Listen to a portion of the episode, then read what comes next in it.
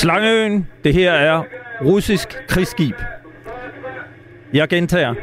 Nedlæg jeres våben. Overgiv jer, ellers vil I blive bombet. Modtager de mit signal? Øh, skal vi ikke også sige fuck dem? For en god ordens skyld. Russisk krigsskib. Go fuck yourself. Ja, sådan lød det, da besætningen på den russiske krydser Moskva kort efter invasionen af Ukraine forsøgte at få de tretten soldater på Slangeøen i Sortehavet til at overgive sig. I torsdags, nogle uger senere, var det slut for netop Moskva, som sank efter at være blevet ramt af to ukrainske Neptun-missiler. Angrebet og sænkningen lægger helt nye lag til Ruslands ydmygelser, ikke bare i Ukraine, men nu også i Sortehavet, og det taler vi mere om lige om lidt. Men vi skal også se på, hvordan forsvaret nærmest fra den ene dag til den anden har kunnet købe materiel for millioner af kroner helt uden udbud, uden at offentligheden kan få noget som helst at vide om handlerne. Lukketheden skyldes ifølge Forsvarsministeriet operative forhold, og det fænomen dykker vi ned i, ligesom vi også skal forbi Sveriges ambitioner om måske at blive medlem af NATO. Du lytter i øjeblikket til Frontlinjen. Mit navn er Peter Ernst Rasmussen. Velkommen til. Du hørte før den efterhånden ikoniske radiokontakt i slutningen af februar mellem de tretten soldater på Slangeøen og det russiske krigsskib Moskva, som siden resulterede i et ukrainsk frimærke, der er blevet revet væk. Missilkrydseren Moskva er ifølge kendere det første største, undskyld, det største krigsskib, der er blevet sænket siden anden verdenskrig, og det sætter træfningen i et historisk lys. Skibet er blevet kaldt den russiske flådes flagskib i Sortehavet, og for Rusland udgør sænkningen en global ydmygelse, som har fået vidtrækkende konsekvenser. Ikke bare i opfattelsen af Ruslands militære formåen, men også for den russiske flåde og ikke mindst selvforståelse. Og episoden udstiller, hvor hårdt ramt Rusland er, ikke bare militært, men også økonomisk. Nu kan jeg byde velkommen til mine to gæster, som begge er sprogofficerer eller uddannede sprogofficerer. Først og fremmest orlogskaptajn og militæranalytiker Anders Puck Nielsen fra Forsvarsakademiet. Velkommen til. Tak. Og ved siden af dig står Søren Liborius, tidligere presse- og informationschef for E U-delegationen i Moskva, og i dag chefkonsulent i E U's udenrigstjeneste i Bruxelles. Også velkommen til dig. Tak. Hvis vi begynder med dig, Anders Puck Nielsen, og sænkningen af Moskva, hvad ved vi helt konkret om den episode? Ja, altså der er jo to forskellige historier, kan man sige. Der er en ukrainsk historie, som er ret sandsynlig, og så er der en russisk historie, som er ret usandsynlig. Så jeg tænker, hvis vi, hvis vi fokuserer på den ukrainske, så, så, så har de jo skudt to af de her Neptun-missiler, som så har, har ramt Moskva, og, og så sank skibet. Og, øh, og, og, og den russiske fortælling er jo så, at der på en eller anden måde bare er kommet brand i skibet af sig selv, og så er det sunket. Så blev det sunket. Så, så sank det, da det blev slæbt ind.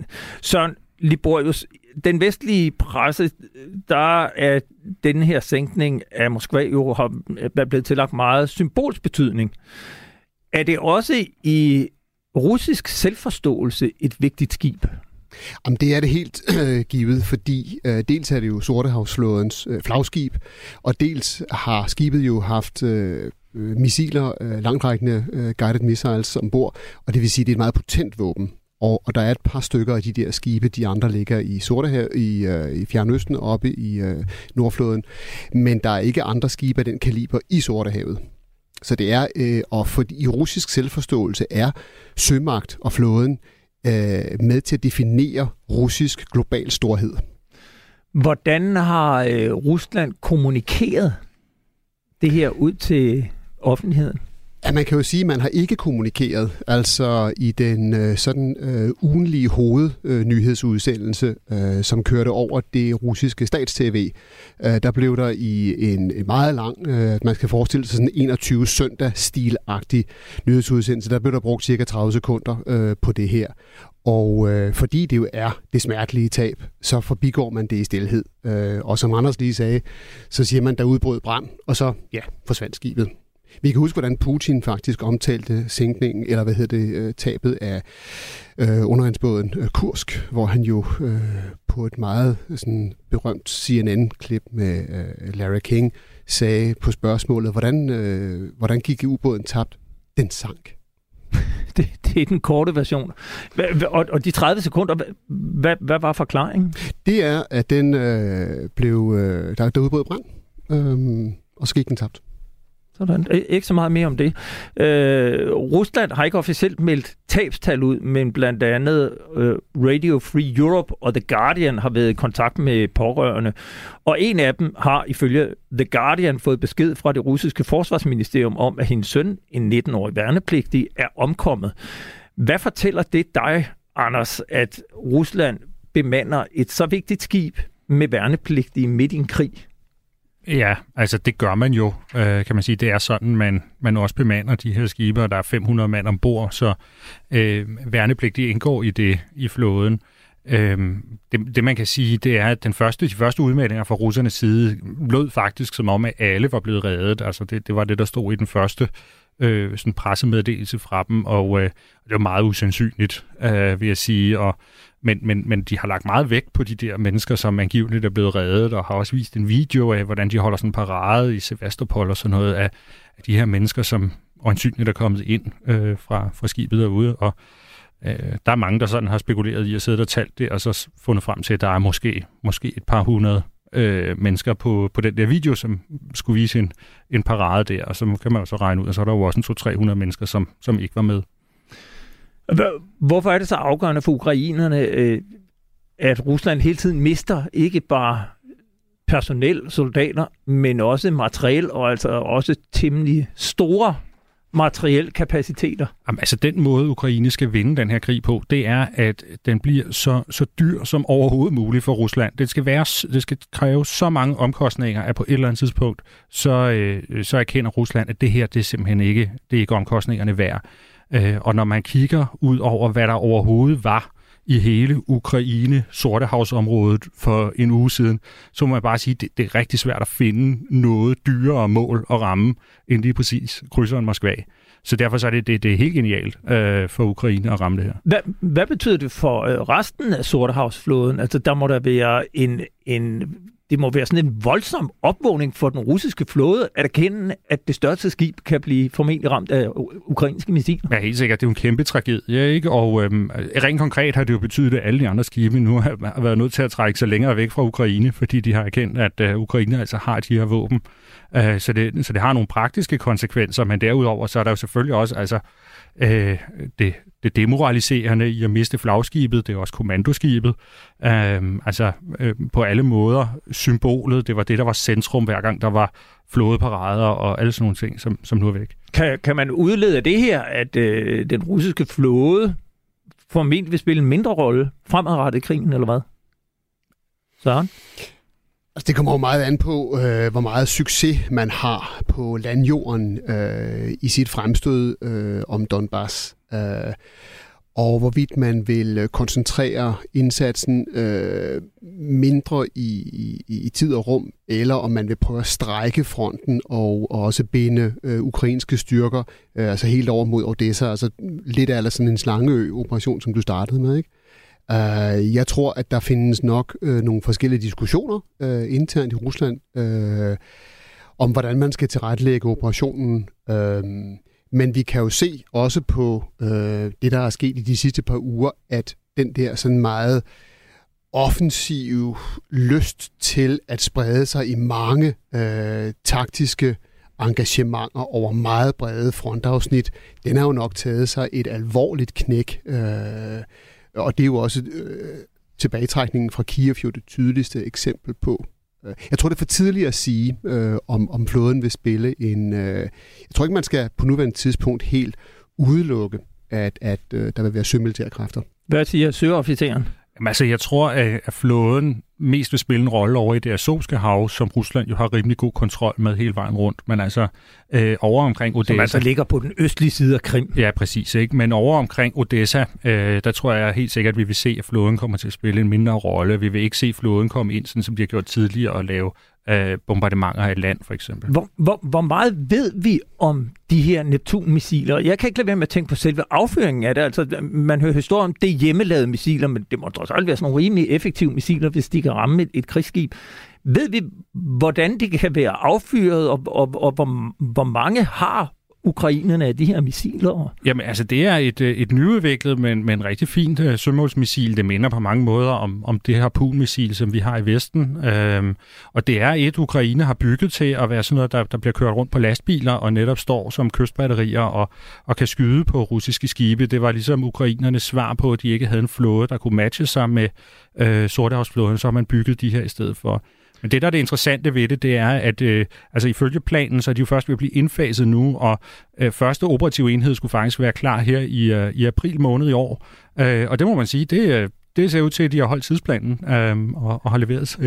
har, har, har, har sænkningen af Moskva med de her to, nu siger jeg gåseøjne, hjemmelavede missiler, øh, udstillet en sårbarhed i andre flåder? Altså med andre ord, kan man så overføre det til den danske flåde? Vil, vil de danske fregatter være i stand til at forsvare sig mod et tilsvarende missil? Ja, altså det kan man sige, det burde Moskva også kunne have gjort. Altså øh, det er... Øh, er, er det, det overraskende, at, at, at, at sådan et missil nej. kan sænke sådan et, øh, en, et, et krydserfartøj?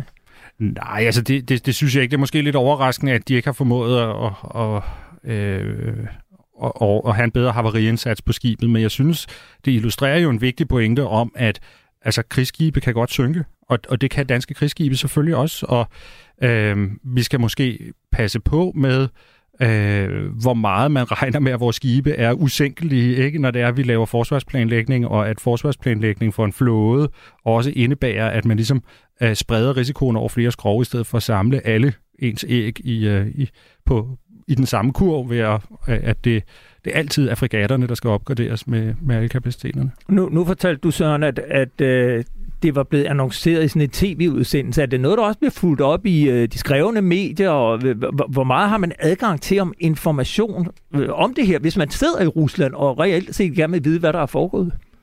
Altså, så skal man øh, gribe til øh, V P N-tricket øh, og øh, søge information fra udenlandske øh, kilder. Siden den fjerde marts er der jo indført meget streng øh, censur, øh, og den lovgivning er blevet skærpet over et antal gange. Så derfor er der kun øh, tale om officielle meddelelser i de russisk øh, statslige medier. Øh, og i andre medier må man jo kun citere øh, officielle kilder. Så den almindelige russer kan ikke bare ved at betjene sig af, af russiske medier få øh, historien. Øh, nu til det, Anders sagde før om, at der havde været parade. Man er jo slået ind på i de russiske medier inden for de sidste par uger at have heltefortællinger. Det fylder stedet så meget mere i sendefladen. At så har man sådan øh, på daglig basis i hver nyhedsudsendelse en håndfuld øh, helteberetninger om den og den soldat, øh, som har gjort det og det gode, øh, stadigvæk i live naturligvis, øh, og har tjent sin enhed og opnået det og det mål. Og man kan se, at det startede, øh, da man begyndte at trække sig væk fra Kiev, og hvor det jo blev klart, at, at man bliver simpelthen nødt til at have noget, der kan booste moralen igen. Øh, så derfor er det en meget, meget styret fortælling, der kører til den russiske offentlighed. Øh, inden vi lige springer videre til det næste, så øh, kan man jo sige, med så mange omkomne, at, kan man overhovedet holde det hemmeligt, det her? Altså, hvis der er så mange pårørende, der har mistet familiemedlemmer på det her skib, så kunne man godt forestille sig, at øh, det vil sprede sig helt naturligt. Men det er måske muligt at holde det helt i skak. Ja, altså jeg vil sige, det er jo heller ikke sådan, så de holder det hemmeligt, at der er sket en ulykke. Øh, og de holder det måske heller ikke hemmeligt, at der har været nogle, øh, nogle omkomne. Øh, men de har sådan rimelig styr på det. Jeg vil så også sige, der er faktisk også, synes jeg, russisk, altså internt i Rusland, kritik af, af, øh, af flåden.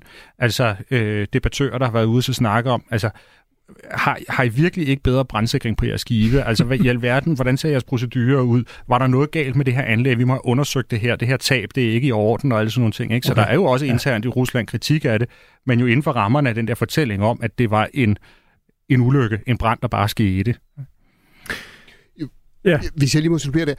Vi kan også huske det helikopterangreb, der blev lavet på et brændstofdepot i øh, byen Belgorod, som ligger lige tæt på den ukrainsk-russiske grænse, og hvor der også i russiske øh, statsmedier var straks kritik af, hvem havde styr på øh, luftværnsovervågningen øh, der. Og, og hele tiden så går kritikken ud på, vi må slå hårdere igen. Der er nogen, der har været øh, udulige i udførelsen af deres militære opgave. Mm. Det er ikke sådan, at det er en debat, der siger, puha, nu er omkostningen ved at være for stor. Hvis vi tager skridtet videre og kaster et blik på den russiske forsvarsindustri, så udstiller ikke bare sænkningen af Moskva, men også krigen i Ukraine sådan mere generelt, at Rusland slet ikke har de samme muskler som under tiden med Sovjetunionen. Flere kilder peger på, at Rusland ikke har kapaciteten til at bygge en erstatning for skibet Moskva. Og det peger måske i virkeligheden ned i sådan en langt større fortælling, som vi også har set i den aktuelle krig. Rusland har udviklet nye kampvogne, som dog mest er set på paradepladserne i hovedstaden, og på slagmarken er det stadig de gamle, dog moderniseret til tooghalvfjerds kampvogne fra sovjettiden. Og Ruslands luftfartsindustri er også hårdt ramt af de vestlige sektioner, fordi Rusland ikke producerer civile fly af en kvalitet, så de kan erstatte de leasede vestlige, øh, som de har beslaglagt ved, ved krigens start. Anders Puck Nielsen, hvorfor har Rusland ikke kapacitet til at bygge en ny missilkrydser som Moskva? Altså, de har faktisk øh, drømt om at gøre sådan noget i, øh, i mange år, og har lavet mange fine modeller af det, og, og, og snakker jævnligt om det der, øh, både med, med krydser og også med store hangarskibe og, og alt sådan noget, men de har simpelthen ikke ressourcerne til at, at gøre det i virkeligheden. Øhm, og de har været nødt til at prioritere, og det vil jeg så sige, altså det har de så også været gode til. De har prioriteret på nogle nøgleområder, for eksempel nogle af de her missiler, vi ser, de bruger i øjeblikket. De har også nogle rigtig, rigtig gode øh, nukleare ubåde, for eksempel. Så der er nogle bestemte kapaciteter, de har valgt at sige, der investerer vi rigtig stort i. Og så de ting, vi må, må bortprioritere, det er jo sådan noget som, som det her. Men handler det primært om økonomi? Eller handler det også om adgang til det, man skal bruge for at bygge sådan et krigsskib? Altså noget af det, og i særdeleshed, de kunne nok godt bygge sådan en, en krydser øh, på deres værfter, hvis de havde nok økonomi til det. Øh, men, men nogle af de, de rigtig store omkring øh, hangarskibene og sådan noget, der er det jo noget, vi, vi jo snakker i, at de faktisk er nødt til at, øh, at gå ud og bygge et værft først, så vi vil kunne bygge sådan et hangarskib. Øh, alternativt, og det var der lidt spekulation i på et tidspunkt, så kan de jo erobre byen Mykolaiv nede i, i Ukraine, fordi de har dem. Okay. Øh, og, og Søren Liborius, hvor hårdt ramt er den russiske forsvarsindustri? Den er ramt af to øh, slag, kan man sige. Det første, øh, og det er det slag, man har påført sig selv, en enorm korruption, der har fjernet ressourcer, som ellers skulle have været gået til øh, serieproduktion af de øh, prototyper, man har set, du omtalte, øh, der har kørt på paradepladser. Det andet slag er selvfølgelig, at øh, fordi sanktionerne er dels økonomiske generelle, og så dels sektorielle og rammer sådan nøglekomponenter, vi har hørt meget om, øh, computerchips og den slags. Øh, så der er to slag, der gør, at det er vanskeligere. Øh, man skal ikke undervurdere det første, som jeg nævnte, korruptionen, fordi øh, før krigen her, der havde man jo meget store våbenprogrammer, specielt også nye kampvogne og nye fly og alt muligt. Det er jo ikke sådan, at de ikke bliver produceret. De bliver bare ikke produceret i tilpas store serier. Og øh, det har givet anledning til en del kritik internt i det russiske system af, hvad hulen er det, der er galt. Og øh, det er det sædvanlige spøgelse igen. Det er simpelthen korruption, og så er det Uh, man sminker uh, produktionsstatistikkerne og siger, at vi har så og så mange ting i pipelinen, og i virkeligheden så uh, er der ikke uh, det, uh, det i pipelinen. Jeg vil også sige, en, en ting, der også er en vigtig faktor i den russiske forsvarsindustri, det er øh, altså det der sognerådspolitik, øh, som vi nogle gange brokker os over, at vi er udsat for i det, i det danske øh, forsvar. Jamen, altså det er de ud, også udsat for gang hundrede. Øh, der er rigtig, rigtig mange øh, militære indkøbsprojekter i Rusland, som udelukkende finder sted, fordi man er nødt til at tænke på arbejdspladser, og at de her bureauer og de her fabrikker, de skal også have noget at lave, og de har ikke nogen civil produktion, og derfor så er forsvaret nødt til at købe et eller andet, som de kan lave. Og derfor så er der en masse ineffektivitet i... i hvad hvad i, kan det være for kapacitet og materielgenstande? Jamen, det kan være sådan noget helt banalt, noget som skibe, for eksempel, hvor man siger, nu bliver, nu bliver vi simpelthen nødt til at købe et skib mere af den her klasse, fordi ellers så har det her værft ikke noget at lave. Altså, sådan nogle ting ser vi i det, i det russiske system, og derfor så ser vi også, at de har enormt mange forskellige skibsklasser, fordi de også har forskellige designbureauer, som alle sammen skal, skal sidde og, og have noget at designe. Hvad, hvad betyder det så for, nu i det her tilfælde flåden, at det ikke kan erstatte så stort et skib, som det mister? Ja, man kan sige, øh, på, det, på det rent praktiske plan, så betyder det måske ikke øh, så meget. Altså nu har de selvfølgelig regnet med, at de havde det her skib, og så derfor var de ikke nødt til at erstatte det, men man kan sige, de kan jo godt bygge store fregatter på størrelse med de danske Iver Huitfeldt-klasse fregatter for eksempel, øh, som, som, og, og et par stykker af dem vil jo godt kunne løse mange af de samme opgaver, som Moskva løste. men, men de kommer til at mangle noget af den der symbolværdi, noget af det der med at være stolt, noget af det, der, der skaber fædrelandsfølelsen. Hvad er så årsagen til de her moderne kampvogne, at man ikke har set dem anvendt i krigen, fordi de er jo blevet produceret, eller hvad så? Jamen det er de, og de er også blevet øh, bekendtgjort. De skulle nu være rygstammen i den kommende russiske øh, panser, øh, panser, panservåben, øh, men fordi der er så mange ressourcer, der er blevet, så at sige, som vand eller sand mellem fingrene, bare diffunderet væk i korruption, øh, så er de altså ikke blevet produceret. Så er der også det ved det, at der er også nogle nøglekomponenter, som man så simpelthen bare har i mindre omfang. Og, og, og så kan man jo selvfølgelig sige, så giver det igen øh, baggrund for en diskussion, som også kører internt i Rusland. Man skal lige kigge inden under gulvtæppet, langt inde under, for at se sådan de der meget følsomme diskussioner. Hvad pokker var det, der gik galt, og hvem er det, der har siddet og forhindret de her produktionsserier i at komme, komme og godt i gang?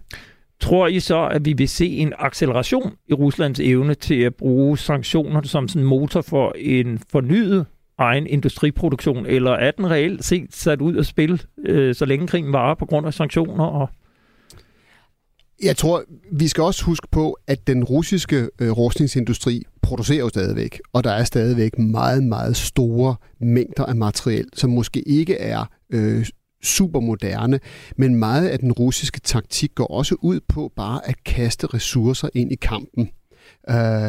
Så derfor skal man ikke, baseret på det, der er sket i de sidste par uger, læne sig tilbage og sige, nu er nu den hellige grav velforvaret, og nu går det mod, mod det russiske nederlag. Det er, det er for tidligt at sige. Men, men det betyder naturligvis, at, at der vil være, også på grund af sanktionerne, som du siger, et, et push for at komme til at producere mere øh, hjemligt. Det er bare ikke så let. Vi kan også se det på den civile luftfartsproduktion af, af flyvemaskiner. Øhm, hvis jeg lige må trække eksemplet med Sukhoi øh, Superjet hundrede, som, som nogle lyttere måske vil have set i forskellige europæiske lufthavne og betjent af forskellige luftfartsselskaber. Det var sådan udnævnt til at være sådan den russiske pendant til, til Airbus tre nitten, tre tyve eller, eller Boeing syv hundrede syvogtredive flyveren. Et regionalt øh, fly, som man kunne bruge på, på kortere ruter. Og øh, fordi Rusland jo er en del af den, eller var indtil for nylig, en del af den globaliserede økonomi, så var en Sukhoi Superjet ligesom en, en Lego-flyver samlet af komponenter fra U S A, fra Brasilien, fra Europa, fra øh, Fjernøsten, fra alt muligt. Og når man nu hiver de der komponenter ud, jamen så er, øh, så er det ikke muligt at opretholde den produktion, og selve produktionslinjen, som ligger ude i Fjernøsten, Uh, har også været plaget af meget langsom uh, og ret store fejl, uh, uh, fejl, fejl uh, hvad skal vi, produktioner, som man skulle uh, skille ad og samle igen, uh, simpelthen fordi komponenterne ikke har kunnet spille sammen. Du lytter i øjeblikket til Frontlinjen. Mit navn er Peter Ernst Rasmussen, og med mig i studiet har jeg orlogskaptajn Anders Puck Nielsen fra Forsvarsakademiet og Søren Liborius, tidligere presse- og informationschef for E U-delegationen i Moskva og i dag chefkonsulent i E U's udenrigstjeneste i Bruxelles. Sænkningen af Moskva peger ind i sådan en langt større historie om russernes forhold til krigen, og ikke mindst hvad befolkningen får at vide fra de russiske myndigheder og magthavere. Og vi skal jo ikke glemme, at Kreml stædigt fastholder, at krigen i Ukraine slet ikke er en krig, men en særlig militær operation. Ifølge Kreml så var sænkningen af Moskva slet ikke en vellykket ukrainsk operation, men derimod et uheld, en opstået brand. Ifølge russerne sank Moskva, fordi det stormede, da det blev trukket i land. Søren Liborius, hvordan har den russiske fortælling om krigen udviklet sig, siden den begyndte der den fireogtyvende februar? Den har udviklet sig groft sagt fra at være en stor afnazificeringskampagne og et, en total udskiftning af den ukrainske ledelse, øh, og et meget stort projekt, kan man sige. Ukraine er simpelthen bare et amt i Rusland, og det skal bare helt øh, erobres, øh, overtages. Øh, og befolkningen skal genopdrages, så er det nu blevet til, at man jo i virkeligheden helt fra starten har kun kæret sig om beskyttelsen af Donbass. Så det er blevet skaleret ned i forhold til, hvad man fortæller offentligheden. På, eller, jeg kan jo så spørge Anders, hvad, hvad betyder det for den russiske fortælling om krigen, at fejringen og afslutningen af anden verdenskrig her den niende maj kommer tættere og tættere på? Det er jo sådan en dag, der har en vis betydning for russerne. Ja, og, og det er jo en dag, som Putin har dyrket øh, med stor iver og været med til at, at bruge øh, sejren over nazismen til at og ligesom skabe den, den og hvorfor russiske. Gør han det? Jamen det gør han jo, fordi det, er, det har været en del af den der, øh, det der projekt om at genrejse Ruslands øh, stolthed. Øh, øh, det, det, han sagde det simpelthen den dag, han blev, øh, blev præsident. Øh, altså øh, holdt en tale, hvor han sagde, at det her det kommer til at være mit helt store projekt, at øh, vi skal igen være stolte over at være russere. Vi skal have sådan en, en patriotisk projekt kørende. Øh, og, og der har han altså brugt myten om anden verdenskrig meget aktivt til at at skabe øh, den her fortælling, i øvrigt ligesom andre sådan ting, som, som for eksempel, at de var først med en mand i rummet, og, og sådan nogle af de her sådan, øh, øh, historiske ting, som, som har, har, har været med til at, øh, at, at bygge fortællingen op om, om Rusland. De ting, man kan være stolt af. Man kan være stolt af at være russer. Øh, så der er jo ingen tvivl om, at Rusland, øh, Putin kunne rigtig godt tænke sig at kunne erklære sejr den niende maj, men altså omvendt, så tror jeg heller ikke, man skal hænge sig mere i det, end at hvis man ikke er klar den niende maj, så for passer nok meget godt ind i fortællingen alligevel. Og det er så vigtigt for Putin, og det er vigtigt for Kreml og det russiske styre. Hvor meget betyder den niende maj for den almindelige russer? Den niende maj har været sådan en slags nærmest religiøs fejring af den russiske stat. Altså for den almindelige russer har det betydet helt konkret, at der har været mødepligt til, til parader, hvis man har arbejdet på store offentlige arbejdspladser, hvis man har været elev i skoler osv., så har man skulle ud og deltage i fejringen. Så er der for andre russere har det været en fridag, hvor man kunne gå ud og slikke den somaliske udmærkede sol og iagttage paraderne. Og, og så har det været i de seneste par, hvad skal vi sige, sådan ti til tolv år, det sted, hvor man kunne komme ud og se store flyvemaskiner og kampvogne og missiler køre rundt i, i gaden. Og det er der mange russere, der har været rigtig, rigtig stolte af. Vi skal jo huske, huske på, at der var en, en række år, hvor de store parader jo ikke blev gennemført. Øhm, så, så, og, og mange russere er jo meget stolte af den der russiske militære storhed. Og det er også derfor, Moskva-sænkningen er så markant. Men det er også vigtigt at, at, at huske på, hvordan den niende maj har ændret sig. Altså de første år efter krigen, der var der faktisk ikke noget særlig fejring der, og så begyndte man så på det i løbet af sovjettiden, men sådan, i løbet af halvfjerdserne, der var det sådan en, hvor man sørgede over, de tabte og, og, og, og mindede sådan krigens rædsler og sådan nogle ting. Altså der var det sådan en, den, den form for, øh, for højtidligholdelse. Og så altså det der med, at det er sådan noget, en militant øh, patriotisme, der bliver dyrket øh, den niende maj, det er, det er i høj grad noget, Putin har skabt. Og et interessant aspekt, man er begyndt at fejre her i de sidste par år, det er, at man har sådan så at sige levetidsforlænget eller generationsforynget den niende maj. Man har institutionaliseret det, man kalder det udødelige regiment, hvor man øh, så fejrer øh, billeder af de gamle veteraner. Øh, og der ikke er, der er så mange, der har veteraner, så bliver der udleveret billeder til øh, skoleelever.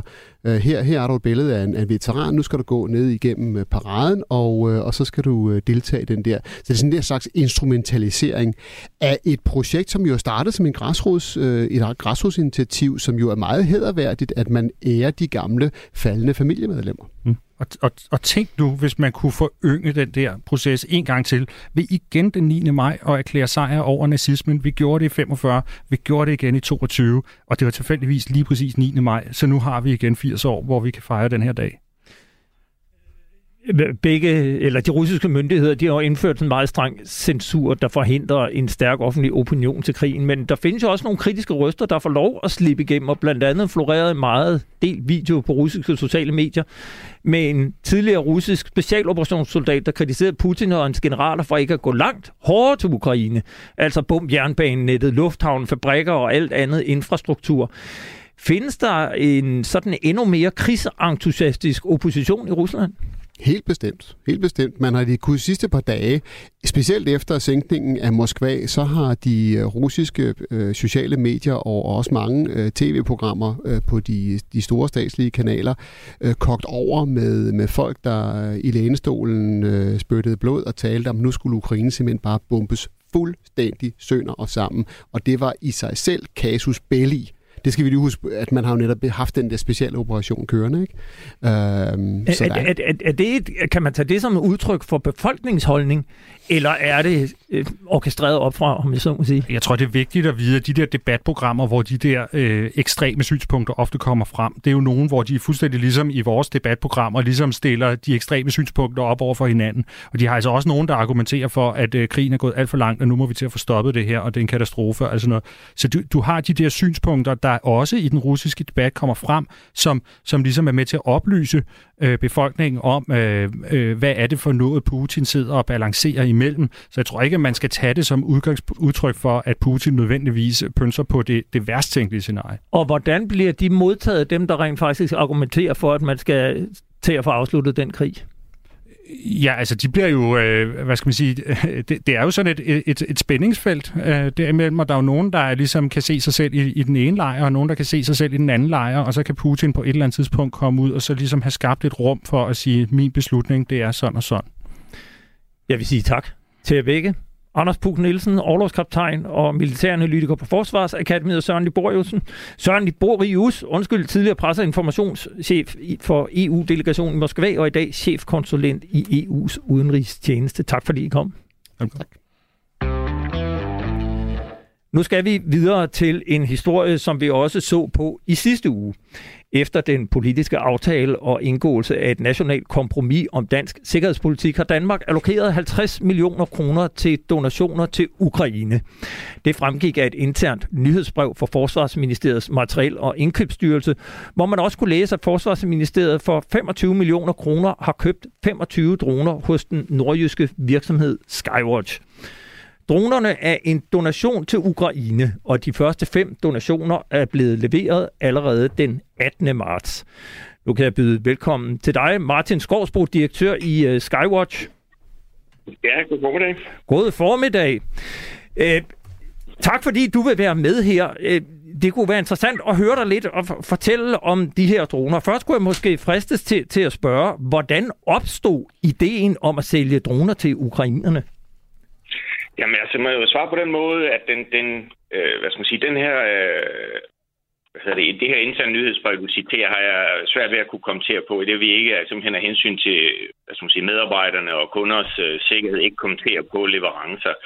Men jeg kan i hvert fald sige så meget, at vi arbejder hårdt på at få vores teknologier øh, til Ukraine og støtte forsvarskampen med, øh, i, i Ukraine med alt, hvad vi overhovedet kan i forhold til vores kontakter i forsvar, regering og internationale kontakter. Så vi gør alt, hvad vi kan for at få vores teknologi dernede. Mm. Hvor, hvor meget betyder det for jer? Øh, og, og I jo, ja, undskyld mig, hvis I siger en forholdsvis lille virksomhed i Støvring, altså i Nordjylland, at lande en kontrakt på femogtyve millioner kroner? Ja, hvis vi gjorde det, så ville det absolut være noget, der var interessant for os. øh, og, og der er ingen tvivl om at sige, at jamen, vi er en lille virksomhed, men man øh, skiller os lidt ud hvad skal man sige, på det internationale marked inden for øh, droner til forsvar og sikkerhed, i og med, at der er ganske få producenter i verden, der laver det. Og det hænger ganske enkelt sammen med, at nede i den ende af skalaen, vi er størrelsesmæssigt, har der historisk set kun været en enkelt stor amerikansk producent, som har siddet på det her marked. Og, og de har nogle platforme, som i dag er fjorten femten år gamle, og den civile, hvad skal man sige, den udvikling, der har været i civil teknologi, har i mellemtiden overhalet det. Mm. Men det har også holdt mange andre konkurrenter, eller potentielle konkurrenter, ude af markedet, simpelthen fordi de ikke ønskede at tage den kamp op. Og det er det, der gør, at vi står i dag egentlig øh, klar til at kunne levere teknologi, som er fuldt på højde med, med den amerikanske, det der kan komme ud af det bedste, at den amerikanske forsvarsindustri kan producere, men til femten til tyve procent af prisen. Og det gør lige pludselig, at, at der er en række, en række hvad skal man sige, interessenter, der har fundet, fundet hvad skal man sige, søgelyset, har ramt også i den aktuelle situation. Nu er Danmark jo sådan også kendt for at i hvert fald prøve at bygge en, en, sådan en, en dronebranche op. Har I ingen andre, er der ingen konkurrenter ud over amerikanerne, heller ikke danske producenter, eller? Der er ikke, ikke, der er nogle få, lad os sige, sådan under en håndfuld i den vestlige verden, kan jeg godt strække mig til at sige, som egentlig konkurrerer i det segment, vi er. Og der er ikke nogen i Danmark. Okay. Øhm, ja. Hvor, hvor længe har I produceret Hydron, som jeres drone hedder? Jamen altså, Skywatch har jo eksisteret siden to tusind og ni, og har over den periode både øh, udviklet de her multirotor-droner, altså det her med fire propeller, der kan sådan lande og lette lodret, som man også kender, Øh, men man har egentlig fokuseret de sidste, lad os sige, fem seks år på den her øh, fastvingede fly, den her Hydron. Den lille, dybest set en, en klassisk flyver med vinger, der er sådan en komma tres meter i vingefang og knap en meter lang, som kan øh, flyve i mellem halvanden og to og en halv time og kan udstyres med forskellige typer kameraer. Mm. Øh, og den har den fordel, at de kan flyve meget langt, øh, og at de er lydløse. Så det vil sige, at, at de har, hvad skal man sige, så det her med at indhente øh, information øh, omkring... Men hvor, øh, hvor, hvor, ja. hvornår havde I den færdigproduceret? Altså har I produceret den længe? Ja, den har, ja, og den er i løbende udvikling. Udover sådan lige de fysiske dimensioner, når man genkender på den, så vil man jo kunne se den samme, at det er det samme fly, som sådan vi har haft i fem seks år.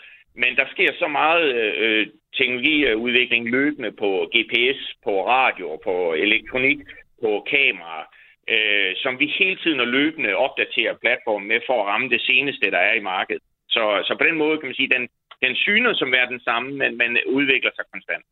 Har den nogensinde været brugt i en krig? Altså som den, der udspiller sig i Ukraine?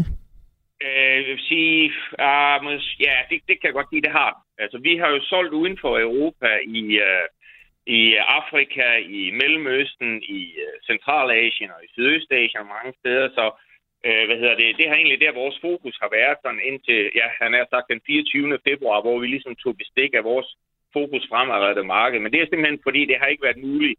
Der har ikke været fokus på den her type teknologi, der har ikke været midler i de, i de europæiske øh, forsvar. Så, så vi har været ude i kriseområder, og den er blevet udnyttet øh, i krisesituationer internationalt. Og hvad er tilbagemeldingen? Jamen, det er, at den har haft afgørende indflydelse, øh, og det tror jeg, hvis man ser på alle de internationale konflikter, der har været i de sidste mange år, så har droner øh, været et omdrejningspunkt for, for den vindende part i forskellige øh, typer. Og det er jo ikke nødvendigvis øh, vores type droner, men alle typer droner, at øh, de er kommet for at blive i militær sammenhæng. Hvem, hvem er så jeres, øh, jeres kunder? Jamen, det er forsvar og sikkerhed. Altså, det er jo statslige kunder. Det er forskellige øh, forsvars øh, og, hvad skal man sige, kunder og sikkerhedsorganisationer i øh, statslig karakter. Øh, vi har tidligere solgt øh, til... Øh, forskelligt til minedrift, til landbrug, til politi og brandvæsen, og simpelthen stande, at, at hvis vi skal lave en teknologiplatform, som virkelig er på forkanten af, hvad det internationale marked kan, så bliver vi nødt til at fokusere. Og vi mentes, at det, det klart stærkeste, hvad skal man sige, værdisæt omkring vores løsning, det var inden for forsvar og sikkerhed. Så det er den type kunder der. Sådan, så, sådan en drone, skal den testes og godkendes af officielle myndigheder, inden I kan sælge den? Der er ikke test som sådan, altså, men der er eksportgodkendelser, og vi falder ind på de regler, der hedder øh, man siger, teknologi af dobbeltanvendelse. Så det er ikke krigsmateriale i klassisk forstand, det er sådan en lidt en lettere udgave, kan man kalde det, som hedder, øh, hvad hedder teknologi til dobbeltanvendelse.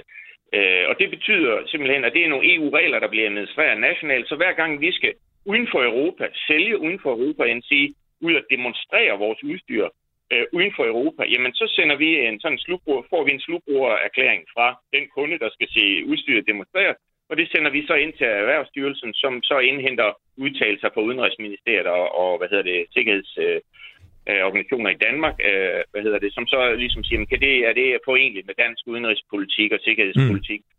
Øh, og så får vi tilladelse til det. Så det er ja. både, når vi skal ud og teste, og når vi skal sælge det. Jeg kan jo forstå, at, at der er nogle særlige regler for flyvning med droner i Danmark, som gør det svært at teste dronen i fredstid herhjemme. Hvordan har I testet den? Er I nødt til at tage til udlandet for at, øh, for at teste den i, hvad kan man sige, fuld spektrum? Ja, og, og det er jo sådan den, den helt store ømme tå, når det kommer til droneindustrien i Danmark. Det er, at vi dybest set er underlagt de samme regler, som hvis du tager ned i, uh, i en, en hobbybutik og køber en drone. Øh, så, skal, så må du flyve op til et hundrede og tredive meter højden, og, og så længe du kan se den.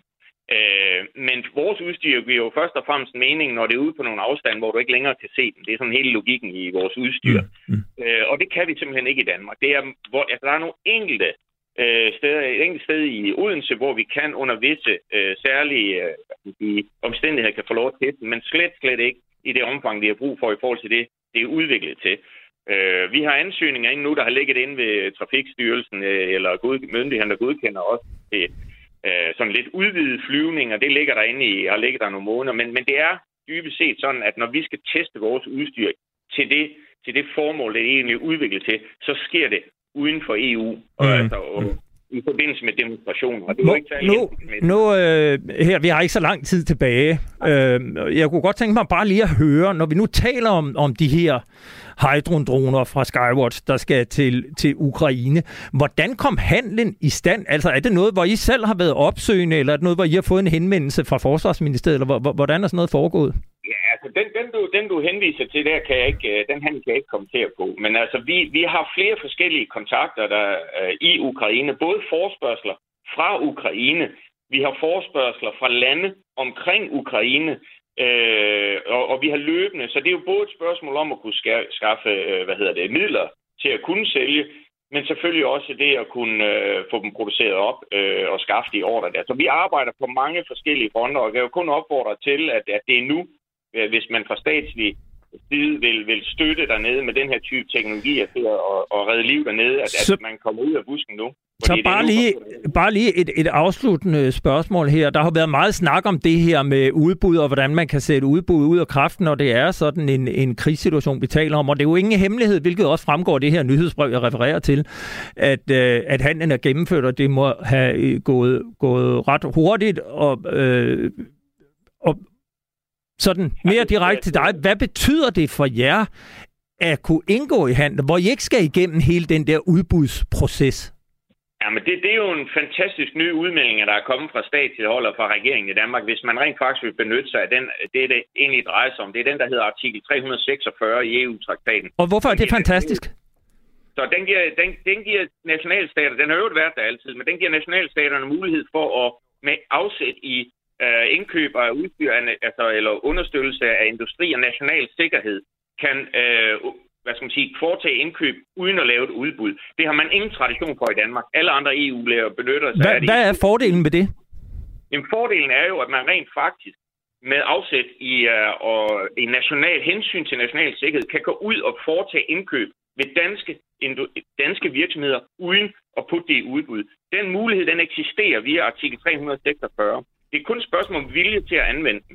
Og, det er jo, og, og hvis man gør det, kan det jo tingene gå meget, meget hurtigere. Og man kan støtte dansk industri, ligesom alle andre E U-lande har gjort, og støtte deres respektive nationale forsvarsindustrier. Så det er noget, det er noget I er glade for? Det kan jeg love dig for. Jeg vil sige tusind tak til dig, Martin Skovsbro, direktør for Skywatch, fordi du vil være med her i Frontlinjen. Velbekomme. Et af flere særlige forhold ved indkøbet af de her femogtyve droner fra Skywatch er finansieringen. For det første kan vi ikke få at vide, hvordan købet er finansieret. Det ønsker Forsvarsministeriet ikke at svare på af operative hensyn. For det andet kan vi heller ikke få at vide, hvorfor kontrakten tilfaldt netop Skywatch. Indkøbet har nemlig ikke været i udbud. Og det her med ikke at sende indkøb i udbud er noget, som forsvaret ifølge de politiske ambitioner på området skal benytte sig langt mere af fremadrettet. Og så er det store spørgsmål jo, hvilken kontrol offentligheden har med, at skattekronerne bliver forvaltet på fornuftig vis. Nu kan jeg byde velkommen til dig, Michael Steinicke, professor i udbudsret ved Aarhus Universitet. Tak.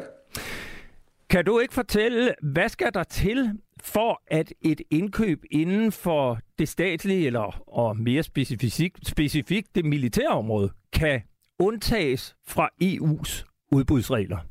Jo, altså udgangspunktet er, at øh, alle indkøb, alle offentlige indkøb over en vis øh, værdi, de skal i øh, udbud. Og det gør så egentlig også gældende for indkøb, der foretages inden for forsvarsområdet. Det er sådan, at der i øh, det, der hedder E U F-traktaten, altså hvad skal vi sige, en, en af de grundlæggende bestemmelser for hele E U-samarbejdet, øh, der findes der i øh, en, en bestemmelse i artikel øh, tre hundrede seksogfyrre, der siger, at hvis der skal foretages øh, indkøb af militære våben, våbensystemer og lignende, så har medlemsstaterne, eksempelvis Danmark, mulighed for at undlade at følge traktatens bestemmelser, og herunder altså også udbudsdirektiverne. Så hvis der skal købes militære udstyr, våben, så vil der være mulighed for, efter omstændighederne, at medlemsstaten kan lade være med at iagttage de regler, der ellers gælder, når man skal foretage offentlige indkøb. Medlemsstaterne, de må kun bruge det, når det er absolut nødvendigt, og så må de bruge det, når de selv kan, kan bevise, at, at, at betingelserne er til stede for det. Det betyder eksempelvis, at hvis der er tale om indkøb, som man er i tvivl om, det er til militær brug, eller det til, også kan bruges civilt, så vil det ikke være noget, der kan falde ind under den her bestemmelse. Hvor, hvor, hvor meget spiller det så ind, at man har en, øh, en konflikt eller direkte en krig nu, hvor man øh, vurderer, at det er nødvendigt at lave nogle øh, hurtige indkøb?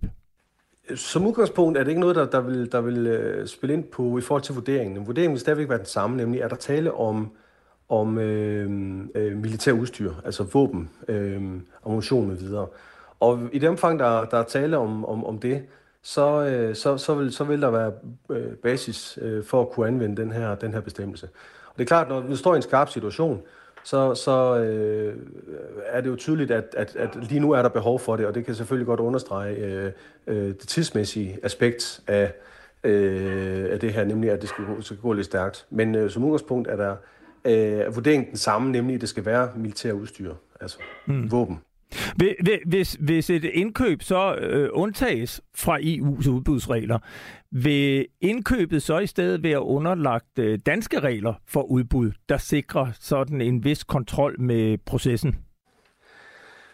Udgangspunktet er, at øh, vi, at vi i Danmark følger de regler, der, der gælder på, på E U-plan. Øhm, og det vil sige, at hvis den er undtaget øh, efter den her bestemmelse i E U F-traktaten, så vil det som udgangspunkt også være, være, være undtaget Efter, efter danske regler. Det vil sige, at det vil være det, vil være det politiske system, som, som vil gennemføre det her, og øh, der er ikke øh, yderligere juridiske øh, skranker, der, der, skal, der, skal, der, der opstilles med henblik på at gøre det på en anden måde, eller, eller stille yderligere krav til, hvordan det her fungerer.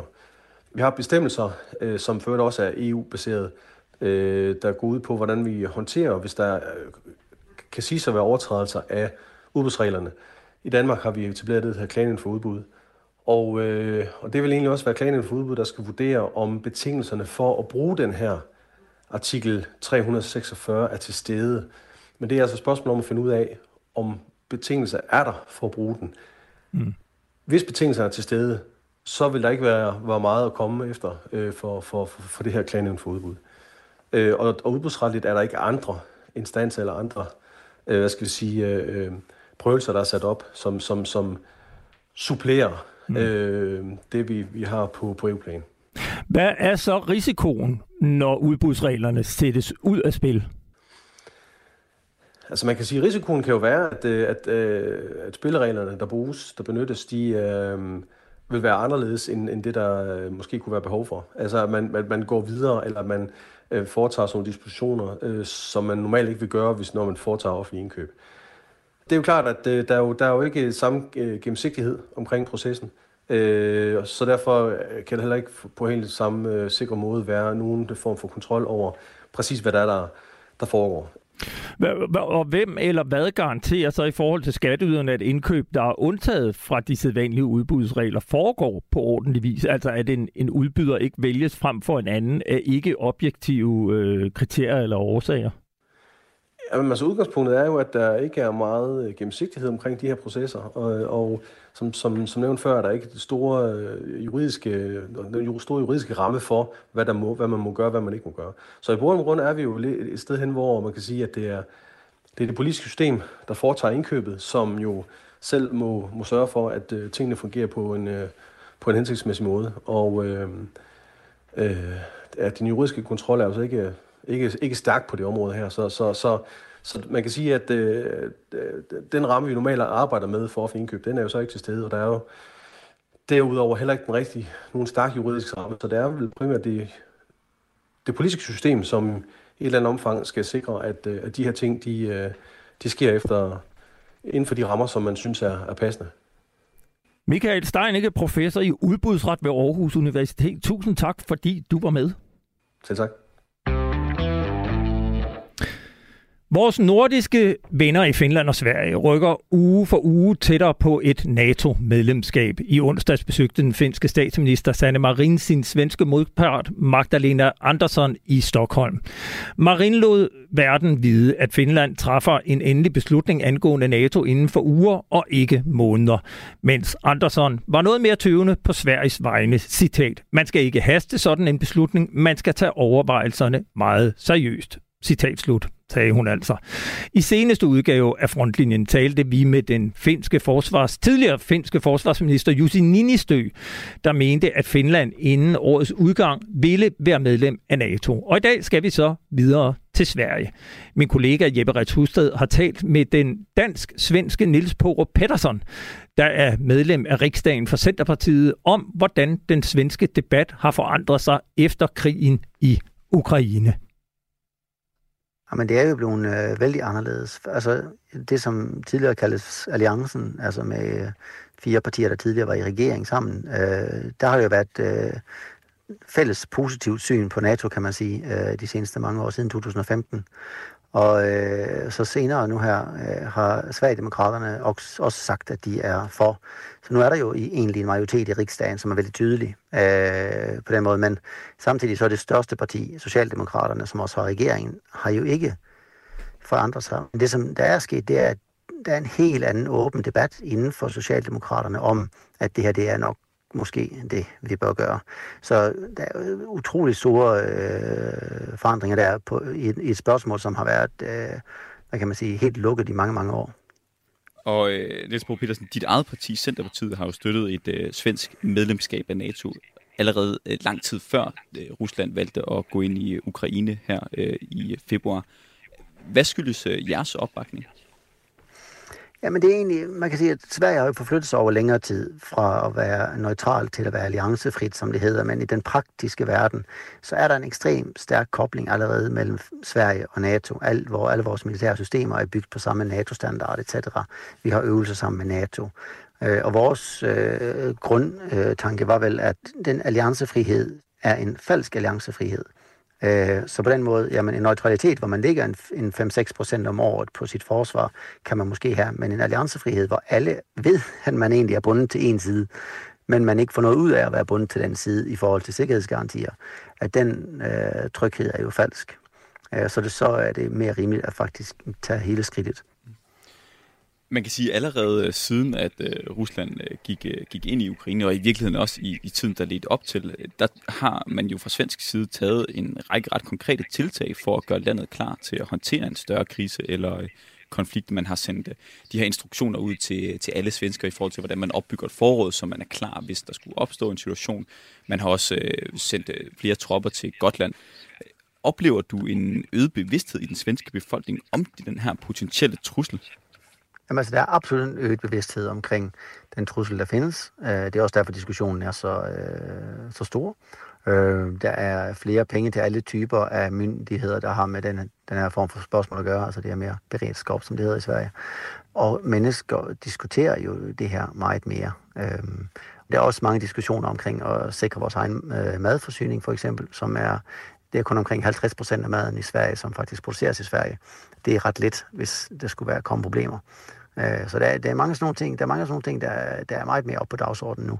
Og det er jo positivt. Det er noget, vi ikke mindst Centerpartiet har haft meget fokus på meget lang tid. Så jeg er glad for, at, det er, at folk begynder at forstå, at staten og, og samfundet i grunden, altså det første, man skal sikre, er i sidste ende alligevel sikkerheden.